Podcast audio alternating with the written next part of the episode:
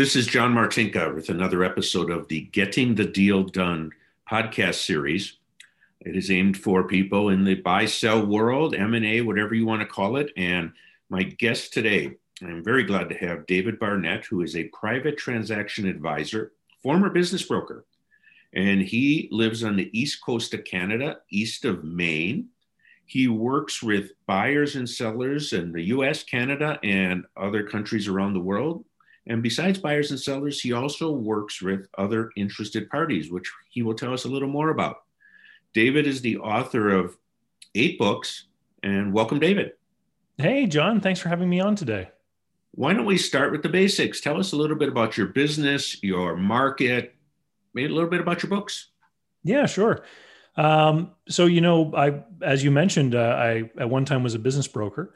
Um, I used to have a, a business. I, joined a business brokerage firm as a broker back in 2008, and then and bought the the firm in 2009. And if you remember those years, that was around the time where there was a lot of uh, excitement in the financial news. And so I basically was in the business brokerage industry until the very end of 2011. And it was a tough time to be a broker. And I met a lot of people and worked on a lot of deals, and I, and I closed a lot of deals. In fact, in the uh, time that I was a business broker, I did 36 deals here in my local area. And so I did a lot of deals, but there were long periods of drought in my business where I would go seven, eight, nine months without a deal closing. And as you can well imagine, uh, business brokers earn most of their money upon closing. And so there were some lean times and then there were some good times. It was really one of those feast and famine roller coaster kind of cash flows. And by the end of 2011, I realized that it wasn't for me. And so I left the business brokerage industry and used my skills to get a job as a banker, John. And so uh, I did that for a couple of years. And while I was working as a banker, my phone kept ringing. and I kept getting calls from people that I had met either in my brokerage days or had been given my name by people. And they were looking for help on deals that they were working on. And it didn't conflict with my banking role. And so I, I started to do a little bit of this stuff on the side. And it turned it into a little side hustle consulting business of helping people with buying and selling businesses. And then the bank wanted to reorganize and they wanted to get rid of one person here on the East Coast. And so I, I sort of raised my hand and I said, if packages are being offered, I'll look at one. And I decided to go full hog on this consulting model where I was basically using the skills and knowledge I had developed as a business broker, but applied it in an entirely different sort of business model, much in the same way that an accountant or an attorney does work for clients and charges them for what they do. That's the kind of, of work that I do today. And so when I work with buyers, I have a menu of services, different sort of analytical packages I'll help them with in looking at a business or education programs that I offer for people that want to buy Main Street businesses. And then for sellers as well, it's a, a, a, process with a menu. As I go through the steps with them, I do the different parts of the project evaluation, creating a, a package or a CBP or a CIM for them, and then coaching them through their conversations with buyers. And I just charge them for each step along the way, just like a CPA might charge you for doing financial statements, then helping to do a tax return or whatnot. Okay. So what is your market? And we talk about type of business or size of business or anything like that. Yeah. So because I'm leveraging my experience with my business brokerage career, I really was operating in what I like to term the main street space. And basically we're talking about, you know, an imaginary line at about half a million dollars of EBITDA. Everything sort of south of there is where most of my experience lies. And that line is a bit fuzzy. It depends on what kind of industry and things you're talking about. It can move a little bit. And I do sometimes, you know, work on deals that are slightly larger than that. But for the most part, I'm in that main street space. And, and what that means is that the vast majority of my sellers are owner managers. And the vast majority of my buyers are people who have the intention of becoming that owner manager when they buy the business or they are doing some sort of strategic acquisition. So they're already in a certain industry and they're looking to grow through acquisition mm-hmm. by adding on other businesses that are in a similar business to what they're already doing. And so Um, you know, I, I still get, for example, people who have this idea that they want to buy a business and set it up with a systems and a manager and, and become more of an absentee owner. And, and I'll be quite honest with people. I'll say, look, you may be able to do that, but you're probably still going to have to spend several months in that business as the operator until you can learn it well enough to be able to create those systems and know what bits of information you need to keep your eye on as the owner to make sure that the day-to-day tasks are being handled properly great Good. Um, what's the advantage and maybe the disadvantages of working with these companies that are under half a million dollars of earnings yeah so you know, I, I meet a lot of people who are leaving the corporate world. And if they are C level executives of very big companies, they probably have salaries and, you know, in the, the six figure range, you know, a couple hundred thousand dollars. And they'll get out there and start looking at businesses. And maybe at first they want to look at a business that might earn them 700 or 800 or million dollars a year, right? They very quickly realize that when you get into that mid market space, there's a lot of competition amongst buyers particularly with these private equity groups and whatnot that are looking for financial deals. And what that does is it drives up the multiples. When you get down below half a million of EBITDA, you're very much in the space of owner operator owner operated businesses. Those financially driven entities that go shopping for businesses are, are less interested because they need to take a big chunk of that cash flow to pay a professional manager. And so those guys tend to stick with the bigger businesses. As a result, the multiples, the prices people pay for businesses tends to be markedly different above or below that 500,000 line. And so people quickly learn that they can get a much better deal. I hesitate to use the word, maybe a better value. They pay a lower multiple below that 500,000 line uh, but it does involve rolling up your sleeves. As I mentioned before, these people are going to have to become more involved in the day to day. And there's huge advantages towards people who already have some sort of knowledge or experience, expertise in a given industry when they make a purchase like this. Okay. All right. Your, your disadvantages are, are basically the same things. Um, you know, the reason those private equity groups want the bigger businesses is, is so that they can put a professional manager in place and hire somebody of a sufficient caliber that they can take on that role and and and manage things for them. And so when you're buying a smaller business, it means that you are going to be more attached to it. Um, there's going to be less in the way of, of freedom. I know people who've bought businesses like that and in the below 500,000 and they put managers in place and guess guess who goes in to run things when the manager goes on vacation john mm-hmm.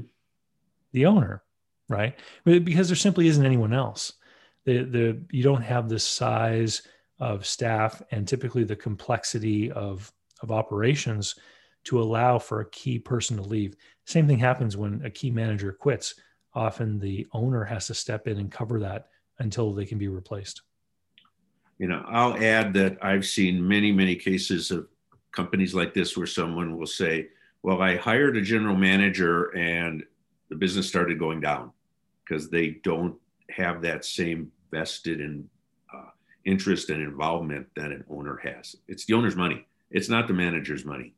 Yeah. Oh, absolutely. And, um, you know, and further to that, I, I've seen many cases where a business owner or seller will say to buyers that he operates the business in an absentee fashion. Maybe he spends several months a year down in a sunny state, um, you know, sort of on holidays. The, the difference is, though, is that owner used to be the general manager and they know what it's like to run the business. And so they know what pieces of key information need to be watched in order to understand what's happening in the business. And so that owner can probably have a, a brief phone call with the manager once a week get some key pieces of data and understand that things are okay or that there's a problem. A new owner who tries to do that won't have the understanding of the operations. And so things will start to slide until they get show up in the financial statements. And then as you know, because all of this stuff is reported historically, you can often get several months of poor performance before an owner reading statements really becomes aware of what's going on. Yeah, one of my favorite examples is a business where the owner tr- was truly, uh, he truly worked half time and he did some of the bookkeeping. And that's when he wasn't at his place in the Caribbean. And with 45 or more years of experience in the industry, he could see things going off track immediately. Mm-hmm. Whereas the eventual buyer or you or me or a lot of other people wouldn't see it till they were they were really off track, not just starting. So it's, it's a great point. So let's talk about mistakes. Let's start sure. with what mistakes do buyers, or now as they are known, searchers make? Uh, it's a great question, and um, I actually sat down one day, and and this became this very question became a, one of my books. Uh, it's called 21 Stupid Things People Do When Trying to Buy a Business. Uh, because I kept seeing the same mistakes happen with people over and over again. So I sat down one day to make a list. It turned out I found 21 things. And so some, some of the big common ones that come up is that when you're looking at these smaller businesses, they tend to be valued not on multiples of EBITDA, but rather on multiples of sellers' discretionary earnings or seller's discretionary cash flow. There's there's several acronyms that mean the same thing. Right. It is the total amount of money available to an owner operator that works full time, which means that that number, whatever it is, let's say it's $150,000, that number includes the salary for showing up every day. And so what will happen is people will look at that number as though it's a profit and they will fail to account for the value of their time and they won't take into account that hey you know i need to show up here every day and what is my time worth or what is the fair market value of a manager in this role? What what do i need to deduct from that sde number in order to get the true earnings of the business outside of my own salary? And then further to that they will forget about how that sde number was arrived at. So a typical business broker will take the net income of the business, they'll add back the owner's salary, any, you know, sort of uh, expenses of, that, that aren't true business expenses. You know, if you have a teenage daughter with a company cell phone, that kind of thing, all those things get added back. But one of the things that's added back is depreciation and amortization. And in these small businesses, depreciation and amortization doesn't really get a whole lot of attention, but because it's a non cash expense, but what a lot of searchers fail to realize is that the depreciation and the amortization is a way that accountants represent the value of the machinery and equipment wearing out. And so we need to be thinking about what kinds of investments does this business require moving forward in order to keep all the equipment and machinery working. There are always going to be investments in buying new machines, new vehicles, replacing things, etc. And that's something completely ignored by that seller's discretionary earnings figure. And so, really, when you sit down and you start looking at this, that seller's discretionary earnings has to include your salary, it's got to cover your debt service, it's got to cover the reinvestment required in the firm. And then another one that people always forget is it's got to provide some sort of return on the capital you've contributed. So, in a lot of cases, John, as you know, when you're buying a business, the buyer will put in some of their own money. They'll borrow some from the bank if they're able to, and maybe they'll ask the seller to finance part of the deal. Well, the bank payment and the seller note, that's part of the debt service. People often forget about that chunk of money they put in. They need to earn an adequate rate of return on that cash as well, which a lot of people forget.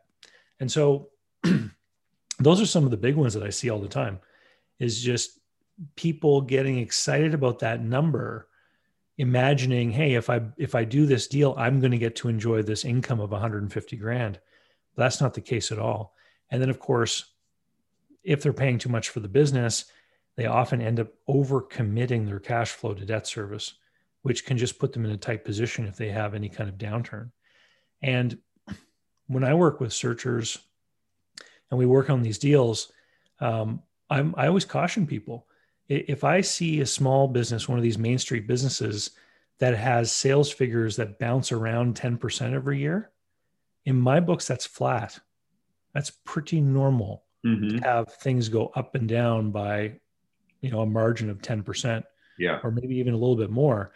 And so if you've overcommitted your cash flow to debt service, sometimes a 10% decline in sales could be a 25, 30, 40% decline in profit. It all depends on what kind of business you're in, what percentage of your revenue is cost of goods sold, and what percentage are fixed overheads that can't be moved, you know, if things decline. Yeah, I you know I agree that uh, you know I have I've been known to say uh, seller's discretionary earnings is a quasi fraudulent term, and it uh, it encompasses a lot. Uh, and I guess one of the good news pieces is if you go to a bank, at least the banks I know, they will plug in a fair market salary for the mm-hmm. owner or the manager, and they're not going to fall for that. Um, and also on the depreciation, I, I don't know what it's like in Canada but in the United States, as you may know, there's are so many ways to accelerate depreciation. And we have what's called a Section 179 deduction, which means most small businesses they write it off the year they buy it. You know, yeah. Lower taxes now. And I have good CPA friends who say they try to tell their clients, don't do that. You're going to be making more money in the future. Get the deduction later. But you buy that fifty thousand, hundred thousand dollar vehicle, and you want to write it off right away, and it truly is an expense that has to be adjusted for over over time. Uh, that's what depreciation is. I I only start to put any degree of confidence in that depreciation expense when you're talking about a a mid-market business that has a sufficiently large fleet of plant and equipment that things are being replaced every year you know because then that depreciation figure may actually relate to the true decline in market value of that stuff. Mm-hmm. Um, but with small businesses, um, yeah, I, you you have to do the work on your own. One of the my favorite crutches uh, that searchers might want to employ is that if you look at the business and you see a couple of key pieces of equipment, uh, many small businesses might have just a couple pieces of really expensive things. What you can do is figure out what it would cost you to buy one of those or to or better to lease one uh, and then use an online lease calculator and then take that monthly lease payment and use that as a deduction against your SDE because that's a pretty good proxy for what the effect will be on your cash flow when you have to replace one of those things and you decide that leasing might be the right way to do it. Okay. Well, let's flip it around. You work with uh, owners and sellers also. Mm-hmm. What are some of the mistakes they make uh, or the assumptions they make? Yeah. So, you know, one of the, the biggest hurdle that most of these sellers have, eh, you know, that book, uh, E Myth by Michael Gerber? Yep. Uh, a lot of these sellers are your technicians. They're experts in the industry. They're not necessarily trained in being business people. And so the very first problem that I always run into is this misalignment between what they think the business is worth and what the cash flow might dictate the business is worth. And often it's tied up in this idea of what they've put into it.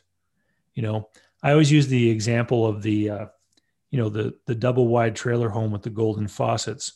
I mean, you can put many nice fixtures into, you know, a, a, a mobile home, it's not going to increase the value of the mobile home you know by the amount of money you put into the plumbing fixtures because there's a certain limit there on where it will go.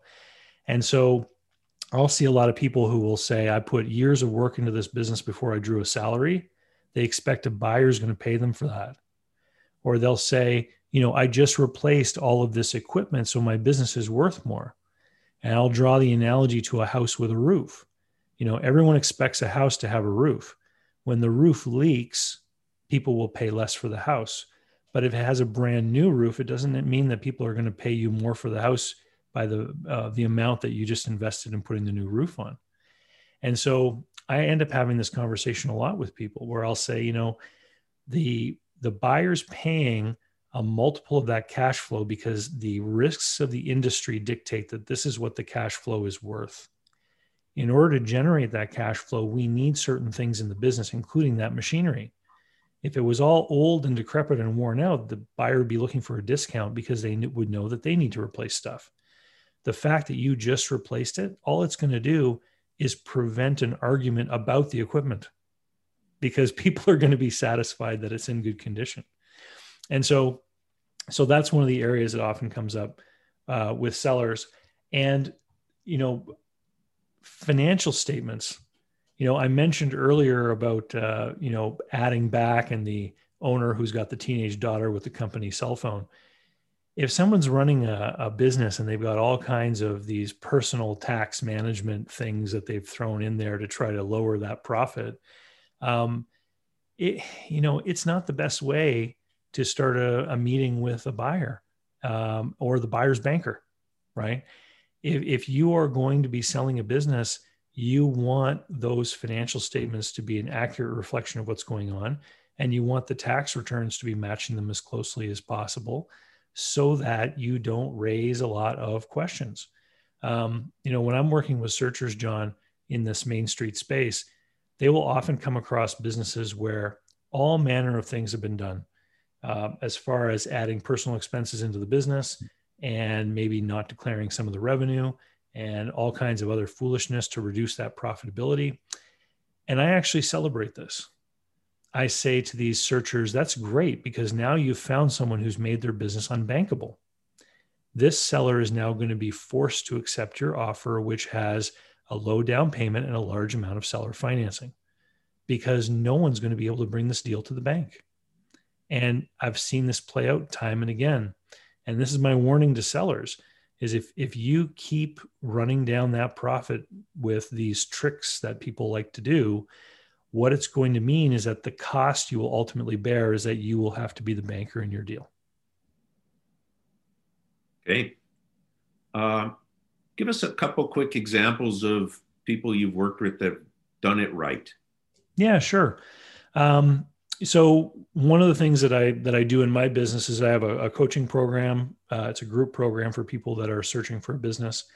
And one particular gentleman in that business, he bought his parents' business and ran it for a couple of years and he wanted to grow through acquisition and so he joined my group and then he, he started to look for other businesses that were available to buy. And he found a really good one. And by understanding clearly what that business was worth he was able to draw a line in the sand of what he was willing to pay and what kind of deal he was willing to do. And he started to negotiate and talk with that seller. And the seller really had an inflated view of what the business was worth. And because of his clear understanding of what this business was worth, he wasn't willing to cross that line. And his negotiation broke down. They stopped talking with each other. And then a little while later, they started talking to each other.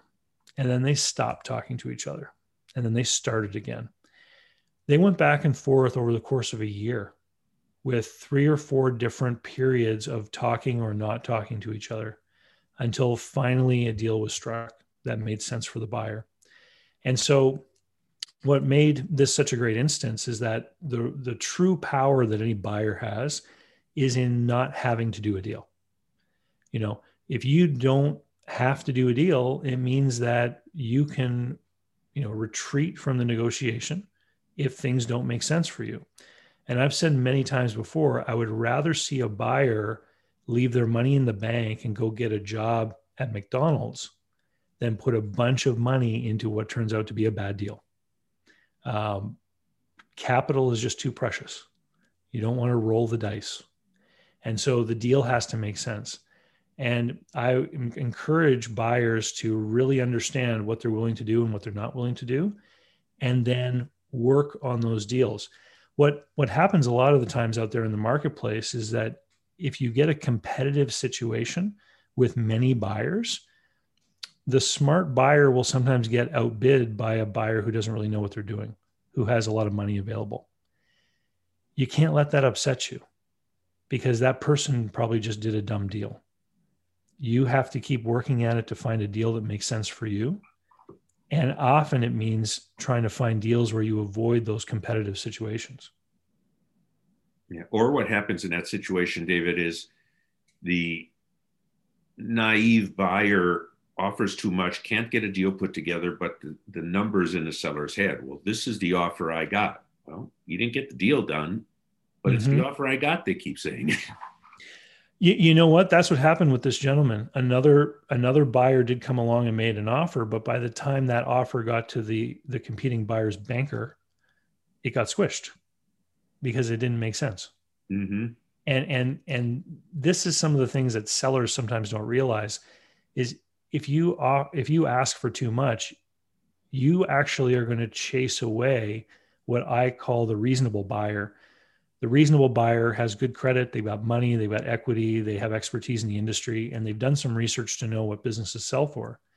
And so if they see you asking double what your business is worth, they're going to think that person isn't going to be worth my time. They're going to they're going to waste my time. The person you're not going to scare off as a seller asking too much is the naive person who doesn't know what they're doing. They're going to come along, they're going to spend lots of time talking to you. They'll maybe even make you an offer for what you want, but by the time it gets to those other parties, the attorney, the accountant, the banker, right? it's not going to pass muster with those people and it will never end up coming to fruition. Um, when it comes to sellers, um, I, I, just alluded to a couple of these things. I had a, a deal uh, last year in Wisconsin. I was helping a gentleman sell his family bakery, and um, and I did a YouTube video about it actually, where I interviewed him. We talked about this deal, um, and so he had a really good understanding of what the market would probably pay for his business. So his expectations were properly set. I showed him what the deal terms were likely going to look like, uh, whether the buyer could get SBA financing or whether not, sort of two different scenarios of what the deal would look like. And then he'd probably have to hold some degree of financing in both cases. As well, what it might look like as far as the real estate, because they owned the building. And I warned him that the good, there was a good chance the buyer wouldn't be buying the building. And what would that mean for their relationship? And so when he finally met the right buyer, he was able to recognize the strengths of that buyer. And he knew this person's going to be able to run the business. They're going to be both a good person for me to invest some seller financing in and a good tenant. that I don't have to worry about my mortgage. I know that they'll be able to run this business and pay rent.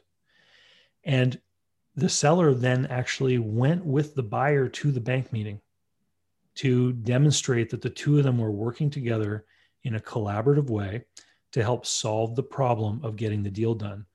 And they were able to get through everything with the bank and every other issue that they ran into. Um, I, I think it was just a few weeks. And then they had to wait a little bit for funding to come out, and the closing happened. And now they get along really well. And the, the seller is still talking with the buyer all the time as a sort of a coach and mentoring kind of role. Great. Uh, any other final thoughts you have? Um, yeah, just that, um, you know, if anyone out there is thinking about getting into business, um, I, I know, John, you probably run into this in your career too, but I've just met so many people that have gotten into business by trying to start something new and have run into all of the troubles and difficulties that people do when they're when they're trying to start something new. Really buying a business is the way to go because you already have a track record there and you've got customers and employees that know how to do the deal or know how to do the work in the business. Mm-hmm. But you can still make the same mistake that some of those business starters make if you get into a deal under the wrong conditions, under the wrong terms, with too much money down, et cetera. You know what what this pandemic has shown us is that if you were in an industry that was affected by the government orders to close down and, and restrict work, you were then stuck in a place where you had to figure out how you were going to manage your cash flow, how you were going to pay your bills with your revenue throttled by closures, for example. Well, when you buy a business, that seller financing is a very powerful tool because we can build in certain clauses and conditions into that seller financing note that can give a buyer different avenues to escape hazards and all of this stuff can be negotiated in advance. For example this is a this is a clause where i live there's a lot of seasonal businesses. And so, one clause that I've been putting into some of these seller notes for years is that during certain months of the year, the buyer has the option of interest only payments. So, if you're talking about a seasonal business in the wintertime, you know, the buyer gets to hang on to their cash by making interest only payments. I've seen people successfully get that clause accepted in seller financing notes where if sales fall below a certain benchmark in a given month, that the, the buyer would have an option of an interest only payment. The seller's still going to get all their money. The effect is simply to elongate the total length of the note. And the, the seller actually ends up with more money because they collect that extra month of interest. But being able to save that cash when things aren't going quite well in a given period of time can really make a huge difference for a buyer, especially if something completely unforeseen like this pandemic were to come along. Yeah, I had that type of note happen in the past, although here with the SBA loans, it's rare is because they they want you know bankers get paid more when they lend more so they want mm. to lend more and it takes away that flexibility uh, uh, in, in, those kind of situations of a seasonal business so yeah. david uh, tell the uh, listeners about where where do they reach you what's your website yeah the easiest place to find me is at davidcbarnett.com and um, you'll find there that uh, i've got a lot of videos i've been making videos now since 2014 one every week and almost all of them are generated by people submitting questions about buying, selling, financing, or managing small and medium sized businesses. And so I'd be more than happy to have people come and subscribe to the YouTube channel. I've also got an email list where I send out emails regularly. And as John mentioned, I've got a bunch of books. All of the books are available on Amazon, and they're all surrounding the topic of buying, selling small and medium sized businesses or making investments in them. Well, thank you, David. It was a pleasure to have you here today. And uh, uh, I know people will get a lot of value out of this podcast. Awesome. Thanks, John. Great to see you again.